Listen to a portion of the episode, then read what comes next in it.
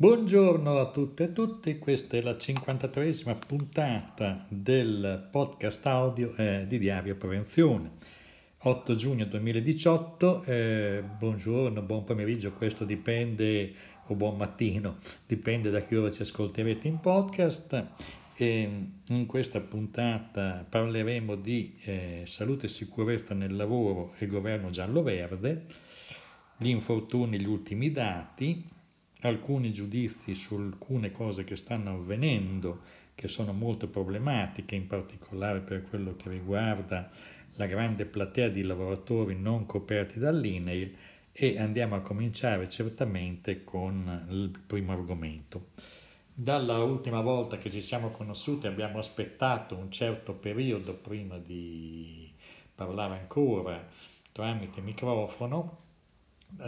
tramite diario prevenzione, di cui io sono l'editor, ebbene eh, siamo di fronte a un nuovo contesto e le ragioni per cui in qualche misura abbiamo atteso era anche quello di vedere l'assestamento politico, quale sarebbe stata la forma di esecutivo, di governo che sarebbe venuta fuori eh, dopo le ultime elezioni del 4 marzo. Perché? Perché tutta la materia che noi trattiamo è una materia che dipende in gran parte dalla legislazione, dagli orientamenti di governo, dal modo come il Ministro del Lavoro predispone eh, le risposte ai,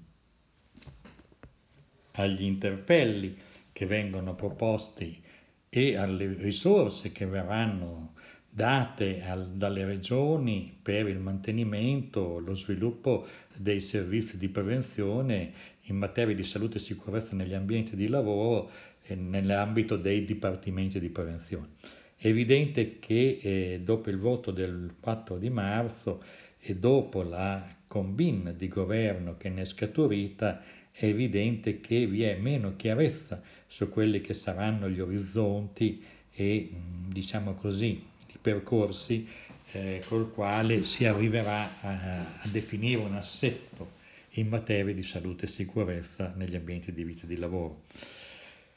Teniamo conto che questo governo del cambiamento eh, si propone senz'altro in una logica di contestazione dell'Europa.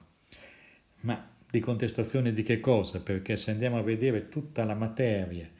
in la materia salute e sicurezza nel lavoro, diciamo che questa materia deriva in gran parte, almeno così la legislazione attuale, da una direttiva europea, la direttiva 391 dell'89, dal decreti legislativi di adozione e di recepimento della direttiva in fasi successive, prima il decreto legislativo 626 e infine il decreto 81. È evidente che qualcosa eh, stride, perché un governo che contesta sostanzialmente le direttive europee eh, avrà qualche misura, vedremo come si comporterà eh, rispetto alle norme rispetto alle norme che hanno questa derivazione. D'altra parte noi siamo parte di un sistema europeo nel quale sono definiti degli standard di sicurezza sotto i quali non si deve andare e non si può immaginare che il futuro dello sviluppo e della cosiddetta crescita diciamo, economica debba derivare da forme di dumping derivanti dai risparmi in materia di salute e sicurezza nel lavoro. Diciamo che di questi risparmi ne sono stati fatti molti, nessuno però è stato dichiarato da un punto di vista eh, di, diciamo così, di appartenenza di chi l'ha generato come prodotto dal governo anche se noi nel passato abbiamo dovuto combattere con le, mentre eravamo movimento sindacale, parte, eh, perché Sacconi, il già ministro Sacconi, voleva intervenire brutalmente sugli impianti del decreto legislativo 626 e poi sull'impianto del decreto 81 in ultima fase. È evidente che siamo di fronte comunque a un coagulo di interessi fatto anche di concezioni abbastanza primitive barbariche della forma Stato. Dovremo vedere quello che in effetti faranno. Diciamo che Diario Prevenzione, come già nel passato, si schiererà, si darà il, darà il suo punto di vista sugli atti di governo prossimi venturi. mm, diciamo che oggi non abbiamo elementi per dare giudizi di merito, diciamo subito che ci poniamo in una logica di controllo sociale sugli atti di governo nel nostro piccolo, di un piccolo blog che naturalmente viene letto da qualche centinaio di persone alla settimana e che in ogni caso eh, fa, fa, opinione perché i nostri lettori in gran parte sono per così dire addetti ai lavori, professionisti, eh, pochi lavoratori per la verità perché trattiamo eh, materie eh, abbastanza ostiche per, perché sono più addetti, diciamo, materie adatte eh, cui hanno un'affinità con i professionisti. In ogni caso noi diremo la nostra su quello che avverrà. Quindi nessun sconto eh, ex ante, eh, neanche post rispetto agli atti di questo governo appena nato. Vedremo quello che farà. Veniamo adesso a vedere sostanzialmente cosa sta avvenendo eh, nel mondo degli infortuni e degli incidenti sul lavoro. Anche qui vogliamo sciogliere quel che si dice una specie di eh, dilemma linguistico. Se li chiamiamo infortuni, signori, che ascoltate, vuol dire che sono stati sfortunati quelli che hanno avuto un incidente sul lavoro. La parola stessa incidente eh, contiene, diciamo così, un connotato di casualità per cui sembra che l'incidente sia dovuto al caso. Da una parte infortunio è dovuto alla sfortuna, incidente è dato da una serie di fattori che hanno creato una coincidenza di fattori negativi che hanno creato per l'appunto l'evento. Quindi noi continuiamo a parlare di incidenti perché non ci piace la definizione di infortuni, in quanto non riteniamo i lavoratori che hanno avuto un incidente sul lavoro sfortunati, ma vittime probabilmente di negligenza, imperizia imprudenza da chi aveva la responsabilità di dargli eh, le, le, le indicazioni, la formazione, la metodologia operative per evitare l'incidente. Vediamo un po' cosa abbiamo pubblicato in questi mesi, naturalmente tralasceremo tutto quello che è stato pubblicato nei mesi precedenti. Come dicevamo, non abbiamo usato il podcast perché non avevamo da dire molte cose, in assenza proprio non di informazioni, perché le informazioni sono state tutte pubblicate ma di riflessioni ad alta voce su quello che sarebbe stato il governo, oggi l'abbiamo e abbiamo anche già detto cosa ne pensiamo e cosa saranno, e cosa saranno i nostri atteggiamenti rispetto per l'appunto agli atti che questo governo farà in materia di salute e sicurezza. Andiamo a vedere ad esempio intanto eh, alcune informazioni, l'aggiornamento dei dati degli infortuni sul lavoro gennaio-aprile 2018 e ci sono stati 24 morti in più rispetto ai primi 4 mesi del 2017, siamo passati da 262 lavoratori deceduti per ragioni legate a incidenti sul lavoro, più 9,2%, cioè si è arrivati purtroppo a 286 decessi. L'aumento è legato ai casi avvenuti in itinere, ovvero nel tragitto di andata e ritorno da casa, che sono aumentati di 28 unità mentre quelle cose in occasione di lavoro, cioè nell'applicazione diretta all'interno di un luogo di lavoro, sono stati 4 in meno. Però, come dire, di fronte a 294 c'è poco da dire, insomma sostanzialmente siamo ancora di fronte a un'ecatombe che viene accettata socialmente o quando non viene accettata eh, ci troviamo di fronte a una specie di rituale che è quello giust, giust, giusto dei, dei, dei, della, della, della, dell'esprimere le condoglianze alle famiglie, di esprimere rammarico, di esprimere... Eh, però sono tutte operazioni che non portano, insomma, pubblicare i cordovili sui morti per il lavoro non produce senz'altro eh, una riduzione degli incidenti stessi e quindi c'è molto da vedere su cosa fare e come farlo perché è evidente che molti incidenti avvengono, guardate bene, sempre nella stessa metodologia, con la stessa ricorrenza. Ambienti confinati, lavoratore che va dentro un silos, dentro un serbatoio per fare lavorazioni, il, lavoro, eh, serbatoio, il contenitore non era stato bonificato il lavoratore muore e magari vanno, muoiono assieme a lui anche quelli che lo vanno a soccorrere. È evidente che chiunque abbia a che fare professionalmente con ambienti confinati deve essere preparato ad affrontare tutti, eh, con metodo preventivo tutti i rischi che sono presenti, perché i morti per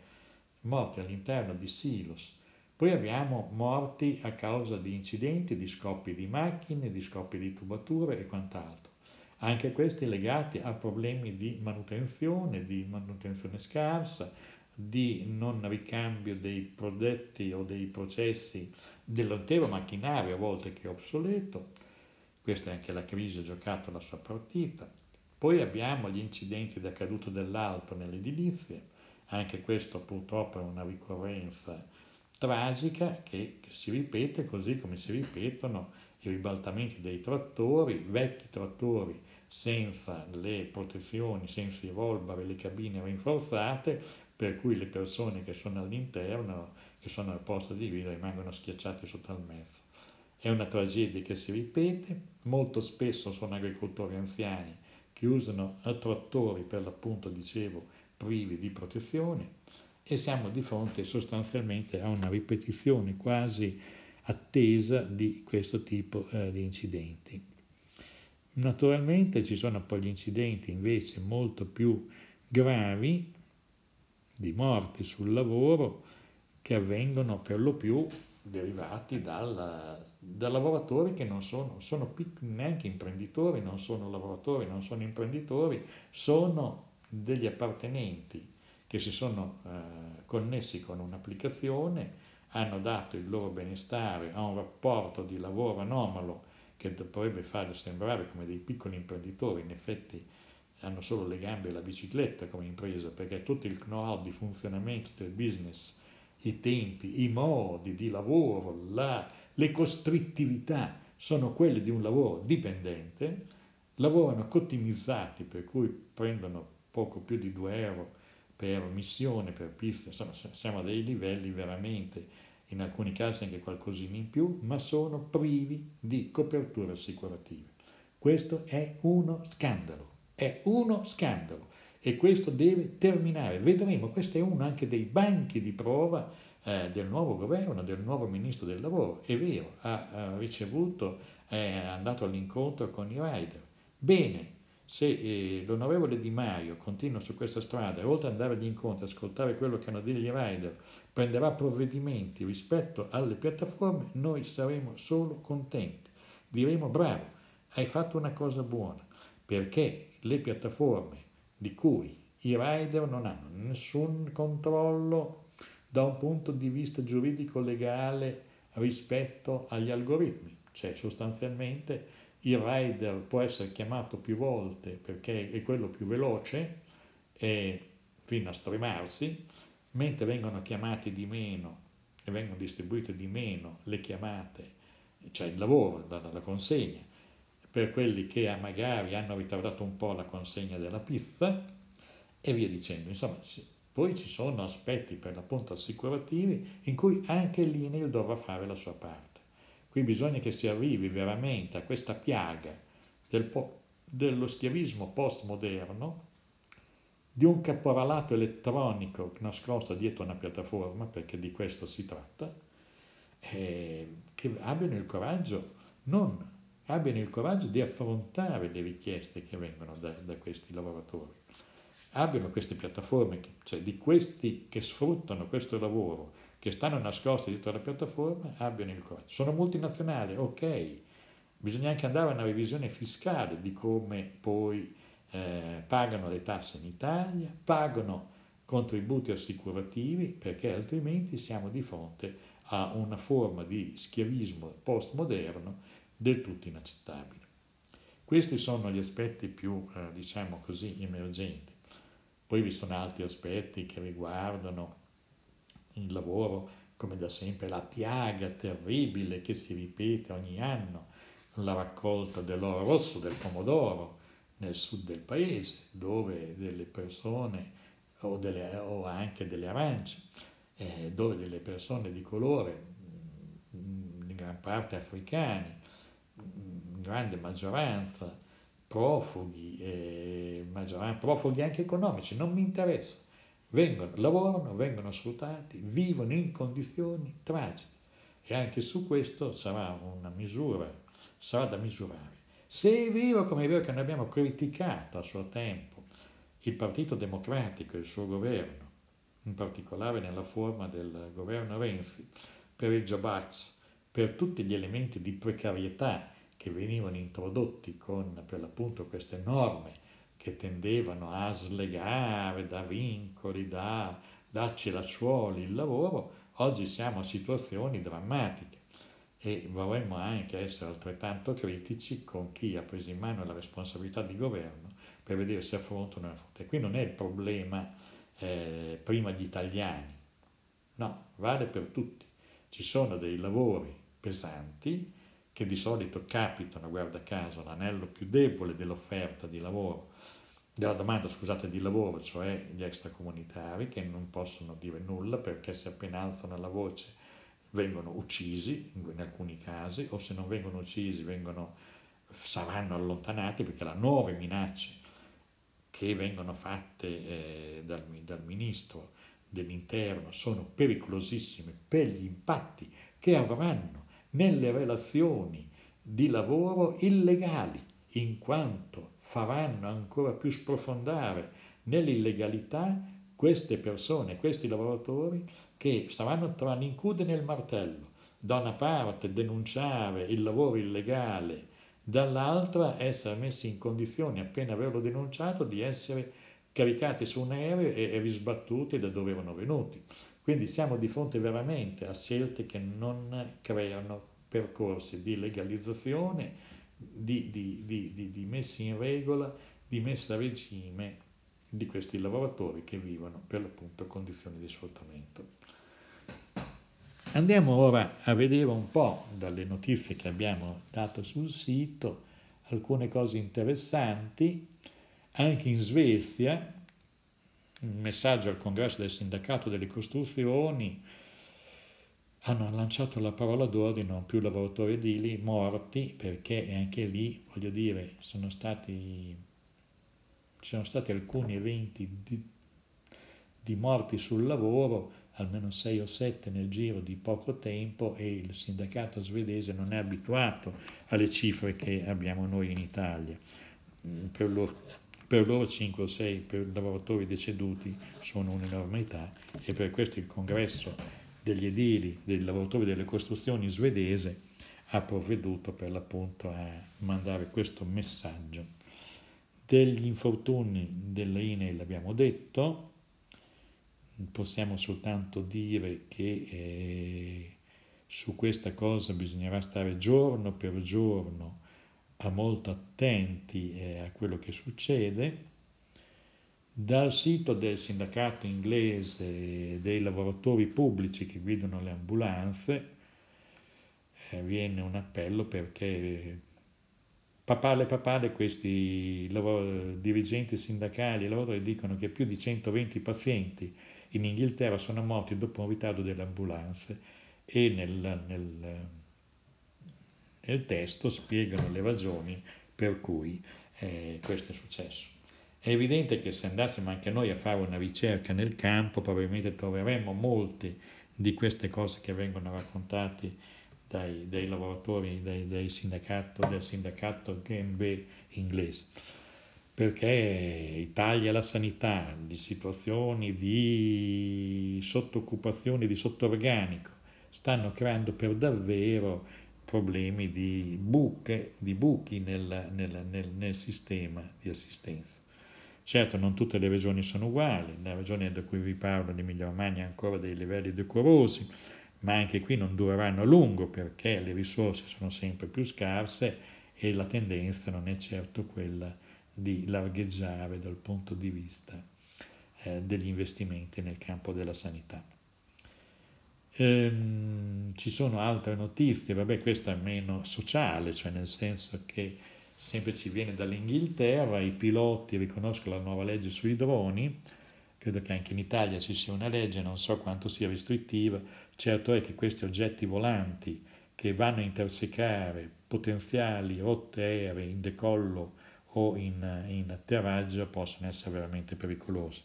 In Inghilterra la contestazione è del sindacato dei piloti che dicono che devono essere almeno 6 miglia lontani dagli aeroporti e invece sono, arrivano fino a un chilometro dal confine di un aeroporto, quindi la legge c'è ma non è ritenuta soddisfacente eh, dai,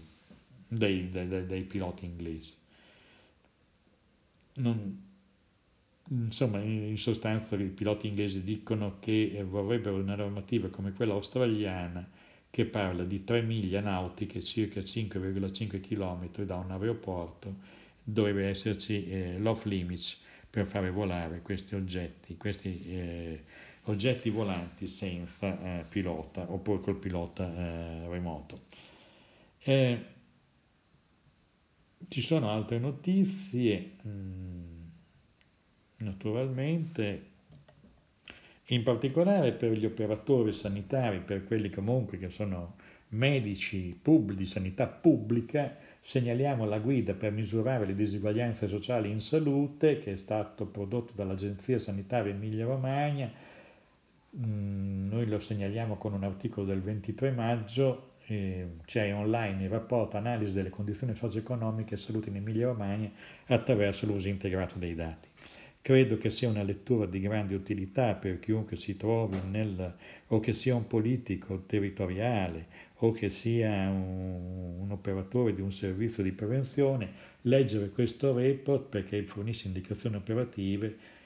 per usare in modo efficiente e, in, anche in modo integrato l'uso dei dati della statistica sanitaria e anche di quelli della statistica ufficiale. È evidente che siamo di fronte comunque a livelli di, eh, diciamo così, di, di, di, confine in alcuni casi, con un'area di società che non può più permettersi di curarsi, che non si, non si cura i denti, da qui derivano poi patologie gastro, di gastro masticano male, mangiano male, mangiano male anche per altri motivi e, e, qui derivano poi tutta una serie di patologie annesse e connesse, per cui se noi andassimo a vedere quali sono proprio i livelli di diseguaglianza sociale in relazione alla salute, beh, ne vedremo ormai dei fenomeni vistosi prodotti dalla crisi, prodotti per l'appunto anche da eh, un calo del reddito relativo per molte famiglie, in particolare quelle a basso reddito. Andiamo a vedere infine eh, alcune cose, alcuni aspetti mm, che riguardano per l'appunto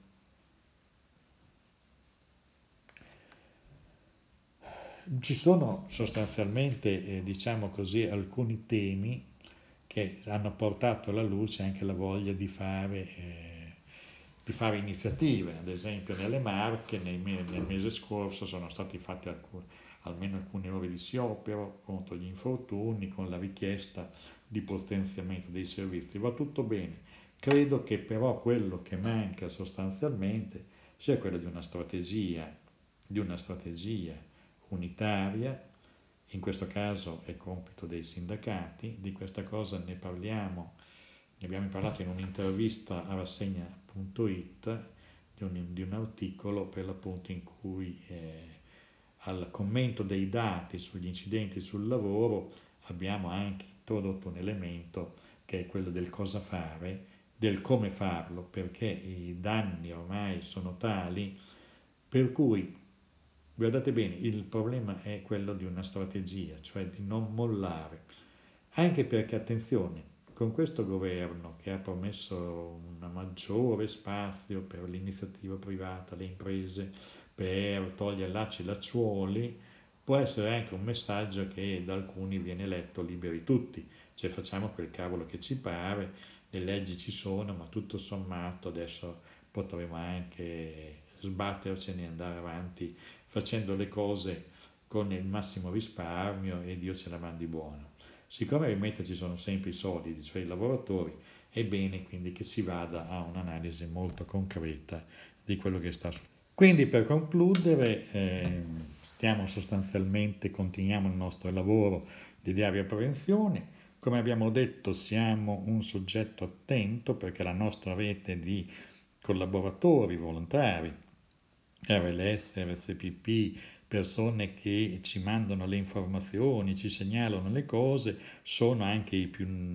efficaci controllori dei feedback che verranno dalle azioni di governo, quindi noi saremo un soggetto, fra virgolette, un riferimento eh, per tutte queste figure rispetto alla, alla, alla, alla valutazione e gestione dei rischi in quest'epoca nuova, vedere che non vi siano degli attacchi ai sistemi normativi che possano mettere ancora in maggiore difficoltà i lavoratori. Per questi motivi, senza pregiudizio, però ci apprestiamo a svolgere ancora per la durata che avrà questo governo un attento ruolo di vigilanza,